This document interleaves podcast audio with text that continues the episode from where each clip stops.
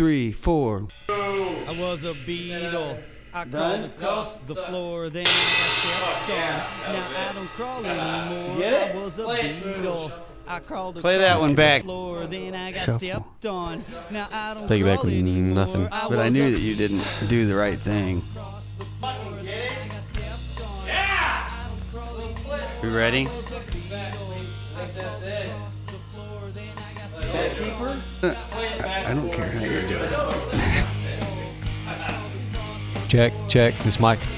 This mic's not on. This mic. Okay. Gracias. I know what you mean. Did I hit that?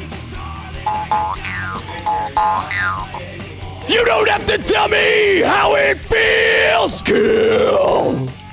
The Shit Musicians Say podcast and Momentum Media Marketing present the Forearm Shiver Experience. So we, um, we, we kind of gave an overview of, of, of where this is headed, and then we were trying to get back to the the roots of what um, you gave a little story from you know shockproof and how transformed into the shivs the shivs. and and we rotated in and out with with Ron and and Josh the pizza man, the pizza king, and um and a little bit about you know you and Nick throwing uh forks, knives, and axes at each other for a little Ah, while yes, ah, yes. We will get to that all in good time. and and then uh, we remembered uh, a little bit of the early days of going to the eclectic cafe The Cafe Eclectic. and it was like oh my gosh they're playing out let's go see uh, let's go see these guys play out and it was you know and, and we uh, met the hippie Yeah, and I wish I could remember that guy's name. I'm gonna have to try and dig that up so I we can formally apologize. I wish you, I could, uh, you know, faithfully describe the look on that guy's face. hippie if you're out there you Yeah. know who you are Cafe Eclectic, the guy who ran it. Man, it seems like his name was Tim for some reason. I don't know why I remember that, but I don't think we. I, for to his credit, I think we came back. Oh yeah, you yeah. th- There there were. What's funny? There were two visits. I do recall. They're like, okay, maybe those guys stopped hating hippies. I'll have them back. I hate hippies. Oh shit! You know, I don't. That's like one of the songs that I don't think I have a copy of. That never got recorded, much like a couple of the other ones that we talked about. Well, Steve, um, I am sending some of the cassettes I have and those videotapes to get Digitized. digi- digitally transformed. oh, so we might be able to have like a a YouTube link to put in the podcast Um, notes. I think we'll so we say how ugly we all were at that point. we'll definitely we haven't aged well, so um, we won't put any current pictures up. I don't know. We'll, we'll definitely have that, and um, and there might be some clips. Um, so for film school at IUSB, I was in a in a video class, and I did a project where we interviewed people at Rainbow Farm. I got uh, on the back of a golf cart, and we rode around and interviewed I don't remember. I didn't see that ever. we interviewed people there, and um, and I did we did a video of Forearm Shiver, and where I interviewed you guys at different times, and it was Oh yeah, I remember. I I watched that when I digitized it. Like I know I've got it somewhere. Like we've talked about. I can't. Uh, I can't find it. I'm in it's a little cringy. it's cringy, especially for me because I feel like, um, Eric and Nick, for the most part, like the one I'm thinking of, like there was a section where it was all three of us in a room, and there was no way you were going to get a straight answer, anyways. But there were separate interviews where you did them, and I just couldn't stop giggling because I couldn't take it seriously. and then I I felt like a dickhead at the end of it all, like seeing how Eric kind of took it a little serious and Nick took it serious, and I'm like, oh, so I was the only one that was like giggling like a schoolgirl the whole time because I could Like, Yeah, I what- think my stock answer was like, uh, "What's your inspiration behind blah blah?" I mean, the chicks, and that was like my stock answer. Like, the, Oh yeah, you but it did. probably actually was the truthful answer at that point. there. Uh, I remember we got uh, astronaut. There was a quote from uh, JFK in there. Oh yeah, forum. Yeah, yeah. You got the uh, the For Shiva. yeah. Ask not what your country. Yeah, I, I can see that in my uh, mind's eye. Well, I've I've kind of been spacing out here for a second because I wanted to make sure I looked up and got the number correct. So, Hippie Man from Eclectic Cafe, if you can please call 888 201 0858. We have a operator standing by to take your message. Again, that uh-huh. number is 888 201 0858. Zero eight five eight. We're gonna have to start releasing these so that people can actually call in. Well, yeah, we sure are. All Yeah. right, Steve. Well, you know, we, we, we talked again. We talked a little bit about the history. We talked about the music scene at that time. I mean, we're going back to the time when the Tiananmen Square stand down went on. There was lots of stuff happening in the world. The walls came down.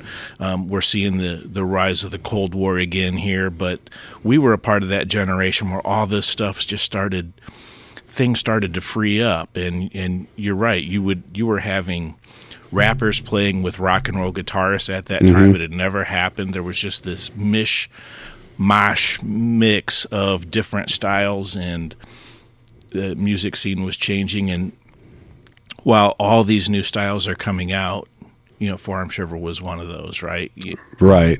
Yeah. I mean, I don't know where we fit in amongst that because we weren't given the chance. But but no, I mean, it was, and I I think I said it the last time as far as um, there was so much going on where you would have a band like Jamiroquai or Pantera and anything in between. You know, you had you know at the at the beginning of the '90s, uh, the Pixies and you know stuff like that. But it was a.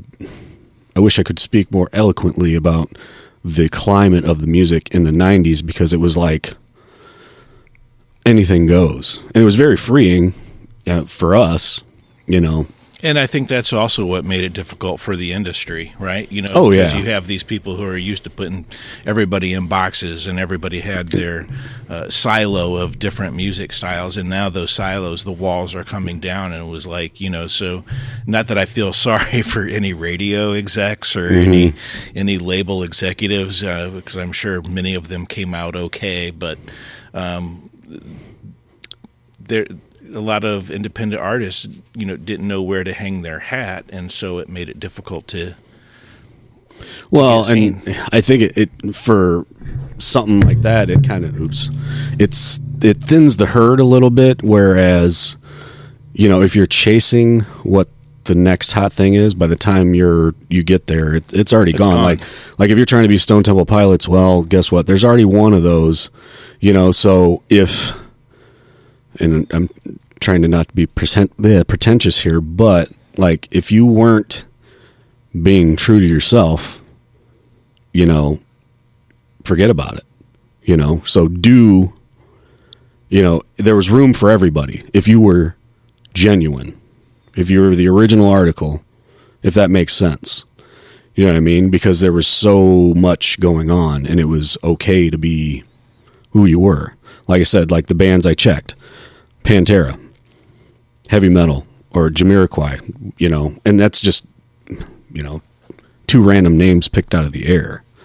You know, Jamiroquai, Jamiroquai couldn't have pretended to be Pantera. You know what I'm saying, though?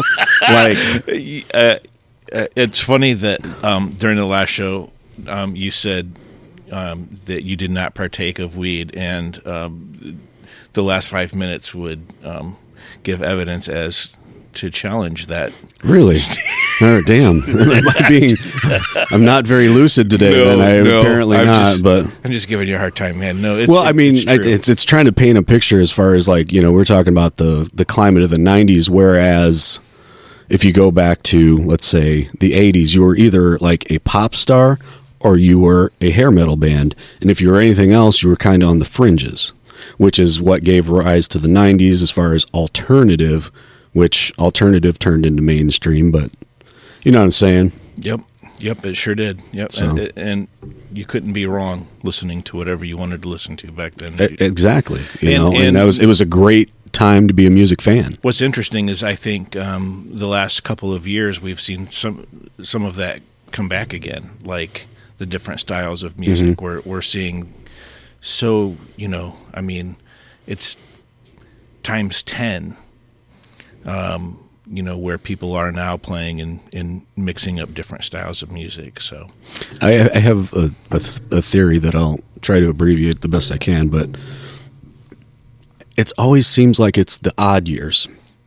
So let's say the 50s, you know, there was, you know, nobody knew what was happening there. So it was all over the place. Then 60s, you got really homogenized as far as like Motown and the Beatles, which the Beatles were all over the place. But so you can't really but Take not during them. the '60s. It was it was in the late '60s, early '70s that that they really got a little more crazy. They, they were they- predictable. were- right. Well, they were broken up by 1970, but moving into the 70s, everything was all over the place again. You had, you know, Led Zeppelin, KC and the Sun- Sunshine Band, you know, and on and on. And then in the 80s, it got back to homogenized pop music. Yeah. Everything had to look right. Then in the 90s, and so on and so forth. So whether that theory stands up over time, I don't know, Man, but it is in my head like that. That is very interesting. You say that it'd be great to hear from people. Um, if anybody, They're like, that guy's full of shit.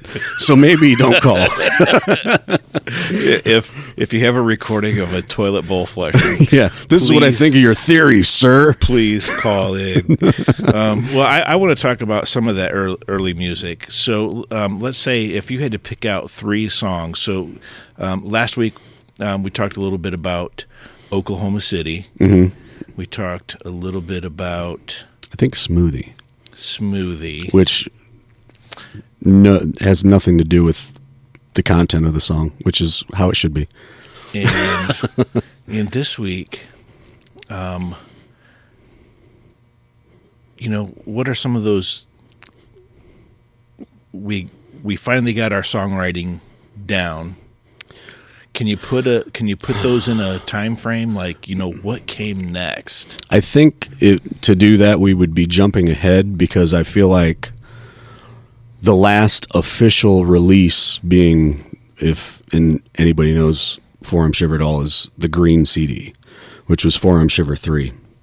So I think that's where I really feel like everything came into its own. And, I, and by everything, I mean even the production, because I feel like the first two we not only were still searching for that, you know, the gel per se, but like for being South Bend in in you know the mid '90s, we had quite a few studios, and I'm I'm not talking badly about any of them, but the the first three song EP, I remember there's something in the liner notes about when we went to mix it, like it was recorded good. But when we went to mix it, it was on a Saturday, and the guy was itching to get home to watch the Notre Dame game. So it got like a real quick mix, and we ended up going to That was at Tim's. yeah, yeah, yeah. And I don't remember what the name of the studio was, but I remember his last name. But I won't besmirch it. Right. but uh, Well, he I knows mean- who he is. yeah, but anybody in South Bend would give him a pat on the back because you know he's watching out for his Irish. Yeah, this is true. Um, But um, like going forward, then we went to um, Cherry Street. Cherry Street, and that I mean, those guys know who they are, and I, um, the guy's brother's and a drummer is a drummer in one of the bands that's uh, current right now uh, in Crimson, in Crimson, sorry, but uh, yeah, Pat is his brother, and those guys are still kind of doing stuff with a member in Atlanta, but um, great guys. But at the time, they were using like two inch tape. So that had its limitations. So the production on that one kind of suffered a little bit. Plus, uh, Tony was his name. Um, Yeah, Tony, Bayless. Um, Tony Bayless. he mixed it, and bless his heart for doing this. He mixed us like we were Quiet Riot or Twisted Sister, and it came out like that. But it wasn't necessarily what we wanted. But that doesn't make it bad. But in looking back, you're like, once we hit that third release, the production kind of came up, and I think so did the songs. You know, or at least that's what I'm telling myself. Yeah. So, do you want to talk about the Cherry Street Studio What about it? Didn't did, performances? wait a second. Okay, so I'm gonna skip back for a second because I made a note at the end of the last episode because I was like, I couldn't remember for the life of me when you came in, and I made a note. It said, "Where did Shane come from?" Oh, Question yes. mark. So, yeah, yeah. Well, here here's what happened. So I was a and I uh, think it had something to do with Cherry Street. yeah, I was a reporter at the time, and and um, so I I covered songs. I could write m- or stories. I could write my own stories. I could name them. I uh, I made myself uh, take a.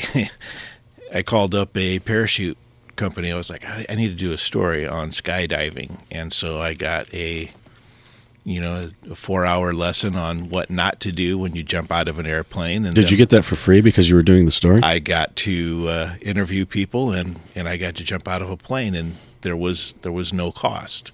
Was You're brave, braver man than I. Well, how how about let, let's let's uh, do a non sequitur here? But how, what about that uh, mushroom hunting story? Did did was there any Yes. benefit? there was that would have to go back to the partaking thing. Actually, I was desperate for a story and uh, called up uh, Bobby Johnson. You know who Bobby J. are. I, And, I think uh, we're gonna try and get Bobby J on because he was uh, present for a lot of this as well. So, um, but uh, and then Eric, um, you know, and uh, we're, we were high school friends. Uh, in fact, back into high school, um, I was a, a student correspondent to the daily local newspaper, the Elkhart Truth, and we did a story on him as a drummer. Oh snap! And so, We might have to dig up that footage. so when uh, when Check we your were- credentials, sir. we, when we were trying to find, you know, and and I think you know Eric had invited me around, so I played a little bit and jammed with an acoustic, and Eric was always just looking for somebody to jam with. It didn't matter whether you were good at it or not. He it gave him an excuse to hit the drums. yeah, then- obviously by my presence. so so Eric and I jammed out once in a while, and I think I came and listened to a couple of your practices, or I was there before at the end of a practice, and um, and then uh, Nick and I started uh, hanging out, and we found some things in common, and then uh, it was. I'm like, I'm letting so much shit just go by right now. Like I appreciate yeah. your I appreciate your your uh, kindness there, but um, and then it was like you know, where are we going to get money to hit the the studio? I I don't know. All of a sudden, I'm like a part of you guys. I'm I'm I'm helping uh, uh, carry band equipment, and uh, once in a while, I would. Uh, I was invited up and I got to play. We we did a hardcore version of George Jones. Um, you stopped loving her today. I remember this. so uh, I, I kind of got to be the uh, fourth man in a three man band once in a while, and uh, was kind of like a part time manager for you guys. It was was a fun time, and uh, there was a little piece of me that wanted to be more of a musician, but by that time I was married, and and um, it just it. Tied down as you were. just, It just didn't match up. The my social uh, tendencies, uh, hanging out with a bunch of musicians, was not fortuitous for a marriage. So um, I chose the latter. But I got to still uh, participate with you guys, and and um, You actually sang a vocal on a song that we're trying to and, and locate. That, you know, that was actually um, I had it on an old um, iPod, and I had found it like two years ago, and I was trying to figure out a way to get that music off of there, and I hooked it up, and it wanted to erase my iPod because I didn't have the same login. Um, and uh, finally it died. But Sounds what, like a job for one of them genius bars. what we what we did was um, we found out that Tony Bayless had this studio and he was he was starting it in his home. He eventually moved it to a retail location. Oh yeah, he did. Yeah, he was uh, in the back room of a music store or something like And- in Parkmore Plaza. Yes, yeah, exactly. And uh, but before that happened, we thought we could maybe leverage a little bit of publicity with some studio time. Indeed. and so that's where things uh, you know really came together i mean we were um, I, I just I wanted to help you guys and and so it was like okay let's make a deal we'll do this story on Bayless and wink wink Tony uh, maybe you can Record a couple songs, exactly if you will. and and and hence um, forearm shiver got frosted That we stu- yes, we we did. like so many tips in the late '90s. Oh yes. So uh, so that that was my entrance, and that's actually a good segue into you know some of the songs that were that were on there. Rotten Sea Monkeys. Rotten Sea Monkeys, Um, which I listened to because I've been boning up on this stuff and realized I think I wrote that riff and completely ripped off Urge Overkill. But not a bad, not a bad band to rip off. You want to be ripping off a band. and it had a great it had a great hook, not only um, with the guitar, uh, but with uh, you know the lines "Rotten Sea Monkeys." And if you are a child of the '90s, then that means that you were probably a kid of the '70s. and knew exactly what the hell they were talking No, about. exactly. Which, if anybody's listening to it now and you're not either of those, you'd be like, "What the hell are?" You're gonna have to yeah, you're gonna have to Google Google that shit. it was always in the comic books and the Yeah. yeah, and and but it was a great metaphor for uh, getting ripped off. yeah it sure was it, it was a great song and so maybe we can do we have that do you have that Yeah, I got that. all right i think we're going to hear a little bit of it now Pause for insertion. that's what she said Snap. oh all right so that was Rotten, good. rotten sea monkeys. so after uh, rotten sea monkeys i mean the I'm trying to remember. I, I should really bring. Well, here's the thing that I think we kind of touched on, but and you were around for it. Now that I think about, and I answered my own question when we started talking about the Cherry Street thing. I was like, that. As soon as that came out, I, remembered. Okay, that yeah, Shane wrote the story, and because it, like we were talking about the last episode, where you know the um, little bit of the acrimony between the original and the cover bands was cover man or uh, original bands couldn't make any money because you know bar owners didn't want them and it wasn't until like i think bill finn started booking cheers and then um, even more so before that shockproof would book park pavilions and just throw our own shows. And you know that's how you raise way. money. That's the only i mean you need and it wasn't like you were trying to legitimately make a living at the point. You're trying to make enough money to get into studio time and Right. and uh, get shit printed. And that was it Yeah. you were just cash flowing you know Yeah, and then I, I I don't know how many copies of of that Cherry Street production were made, but that's when I started just getting all kinds of stamps and sending them out and finding Mm-hmm. addresses to people, and that's where um, we we were able to fill up quite a bit of your scrapbook with rejection letters. oh yeah yeah i got that somewhere we should definitely have a pdf that accompanies uh, some of this stuff so you can see like the i mean i'm I'm really just brokenhearted that we don't have the, the answering machine tape I, I and I knew if, if you if you will We actually saved that. at Yeah, we did. and, and I. it- But you know, uh, what year would we have saved that in? Nineteen ninety six. Six, yeah. so, it there's been a few moons since twenty five years ago, dude. That's fuck. Don't say, ever say that to me again. oh wow! Yeah, we were, we were the. Anyways, if if we had a baby back then, that that child would be the age that old enough to drink, get married. played. Well, I think we do have children that Oh. age. I have a son, and so do you. That were born around the same time. Oh my god! Yes. So in ninety eight. Yeah. yeah, so Uh, there's that. So, but think back to that, and actually, I've got that tape. The Cherry Street Studios Yeah. What Okay. what what other songs are on there? soundtrack. Um, Really, really memorable. really memorable. Hold on. Um, I think we actually so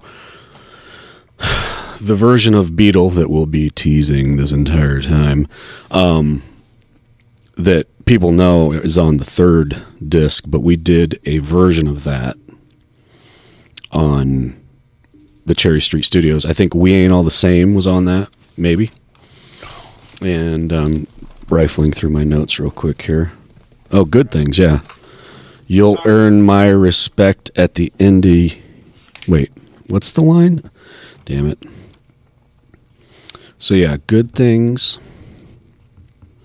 And just for a um as a note because there was only 3 songs on the first release and 6 songs on the next. When I re-released these a couple years later, I put them all as one as a release called Dose, D O S E, as like a play on on um, the Spanish word for two.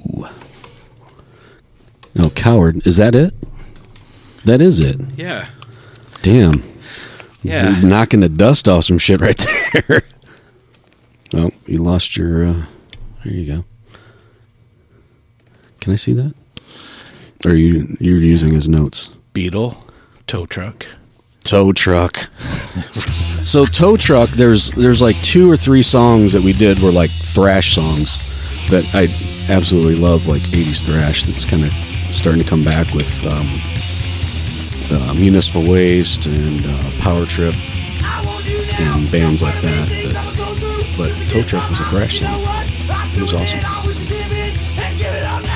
Digital mastering at Waveform Studios. Yeah. Which means he took the two inch tape and rendered it digitally and made it sound a little bit better. Just a rotting corpse and wanting more. It's got to be a Nicholson lyric. That's got Nick all over it.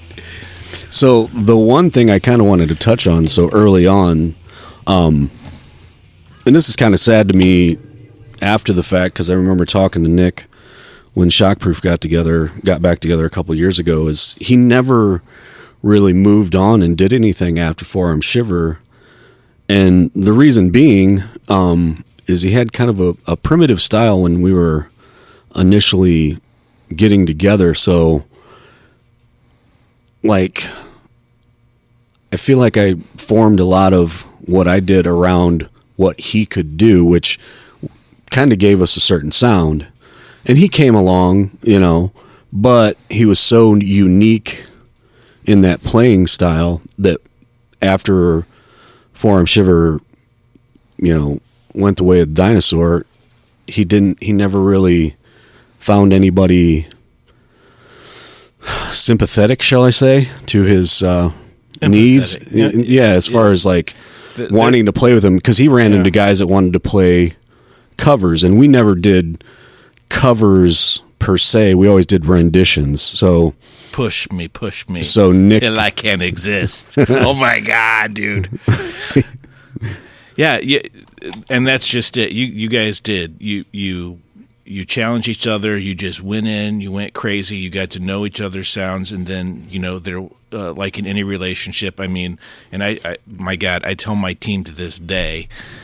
It's a lesson I learned later in life, but familiarity breeds contempt. You stop trying to right, you know you, you stop trying to be polite and you are less understanding of other people and eventually you get on each other's nerves you guys like crossed that it, it's a it's a human nature thing but when you're aware of it you can as a you become adults, you understand how to manage that, and and um, but at that age, you just you blow up. But when you guys came back together, you were gelling again, and you guys did come up with a unique sound. And I'm not, you know, I'm not just saying that because you guys are my friends, um, but um, I mean, there was some really good music in there. Yeah, I, I, I feel like a egotistical jackass by agreeing with you, but that was, and I'll I'll probably say this a hundred more times in the next couple episodes or however long we end up doing this, but this was one of my favorite projects I ever did to this day because of the freedom. Like, like I said, if somebody came in with, it didn't matter what if it didn't matter what it sounded like, and the importance of you know filling in the blanks with the shockproof thing is there was five guys in that band. Now i don't know like you've talked about your team and whatnot here so it's like anytime you have lesser people le- fewer people that's the correct word fewer people to agree upon something the better it is and the more streamlined it is and the faster it goes. So coming from shockproof which was five guys not the burger place to going to three guys, it was just man, we were, you know, and that's something I kind of touched on earlier was it just got so streamlined from the first EP to the second EP to even the third release, which was our first full length. You're talking like less than a year and a half with Yeah. all those things.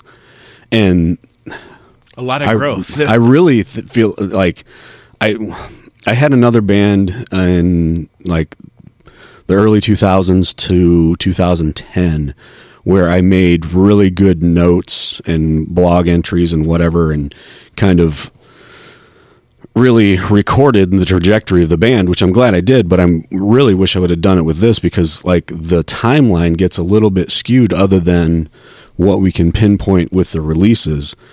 But I mean everything just happened so fast, but it seemed normal.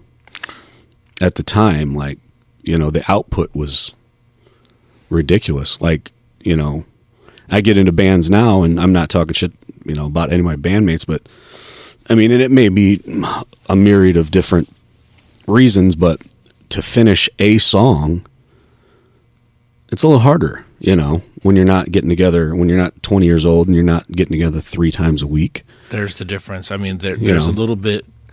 There's unbridled passion in youth Mm-hmm. that it that creativity sort of in, in some ways dissipates as as you grow older or you learn better how to manage it but Yeah. there's something about the wildness of just like playing fast playing hard getting together saying yes i like that somebody else saying no can you change it and again you And you being did- open to, and, and taking open those to that. suggestions. Yeah, and and you're right. It's harder. Increase that crowd to five, and you, you can start to shut down. But there was something about the freeness of the three of you just being able to um, confront each other. There was there was good, you know, it, it just as much. What's funny is I remember people getting mad, storming out, cooling down, smoking a cigarette, whatever was happening, coming back smoking something else. and and picking right back up where Yeah. you left off. I mean, there was never a whole lot of grudges held except for towards the end there. And then, I mean, even then, we you figured it out. You figured it out. you What know? about good things? Do you remember that song? I'm trying to remember. Yeah, that was. Uh I want to say push. Yeah, that was the "You'll earn respect at the end of my fist." yeah. That was the the hook. that was that was like, I tell you what. So I mean, this is the kind of stuff that you want. That was the first song where I remember going. That's that line written by Eric Waugh. Um, that line was hooky enough and punchy enough. I was like, that shit could be on the radio yeah. or it could be like something that for heavy metal kids to fucking rally around. Like that was my first peek into okay, I'm having fun doing this and creating, but that shit could take us a little further than Yeah. Do you have that? on digital. Yeah. Let's play it. Okay, let's play it. blah blah blah blah. Are, are we going out now? Yeah, No. Or well, how much time we got? You're gonna obviously gonna edit this out, but we don't have to. Yeah, we don't have to rush it. okay. So there was a little bit of, um, you know, uh, what at the time I thought would be a skater's anthem. What's to tell that? you the truth, That one, good Yeah. things. Yeah. Yeah, I mean, it ran the gamut, really. I mean, this is this is back when Clerks was like the popular movie of the Right, moment. right. The guy was like going sideways, scratching the records, and Yeah. And making some crazy, you know, stuff. I mean, this was about reality.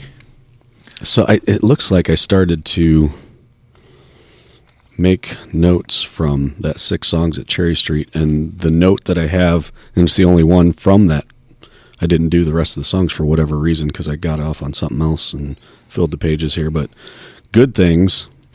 So, and this happened quite a bit on some of the stuff early on. Was you know because obviously we all came from Shockproof Reality um, the note that I have for good things was bridge was lifted from a shockproof song buried alive.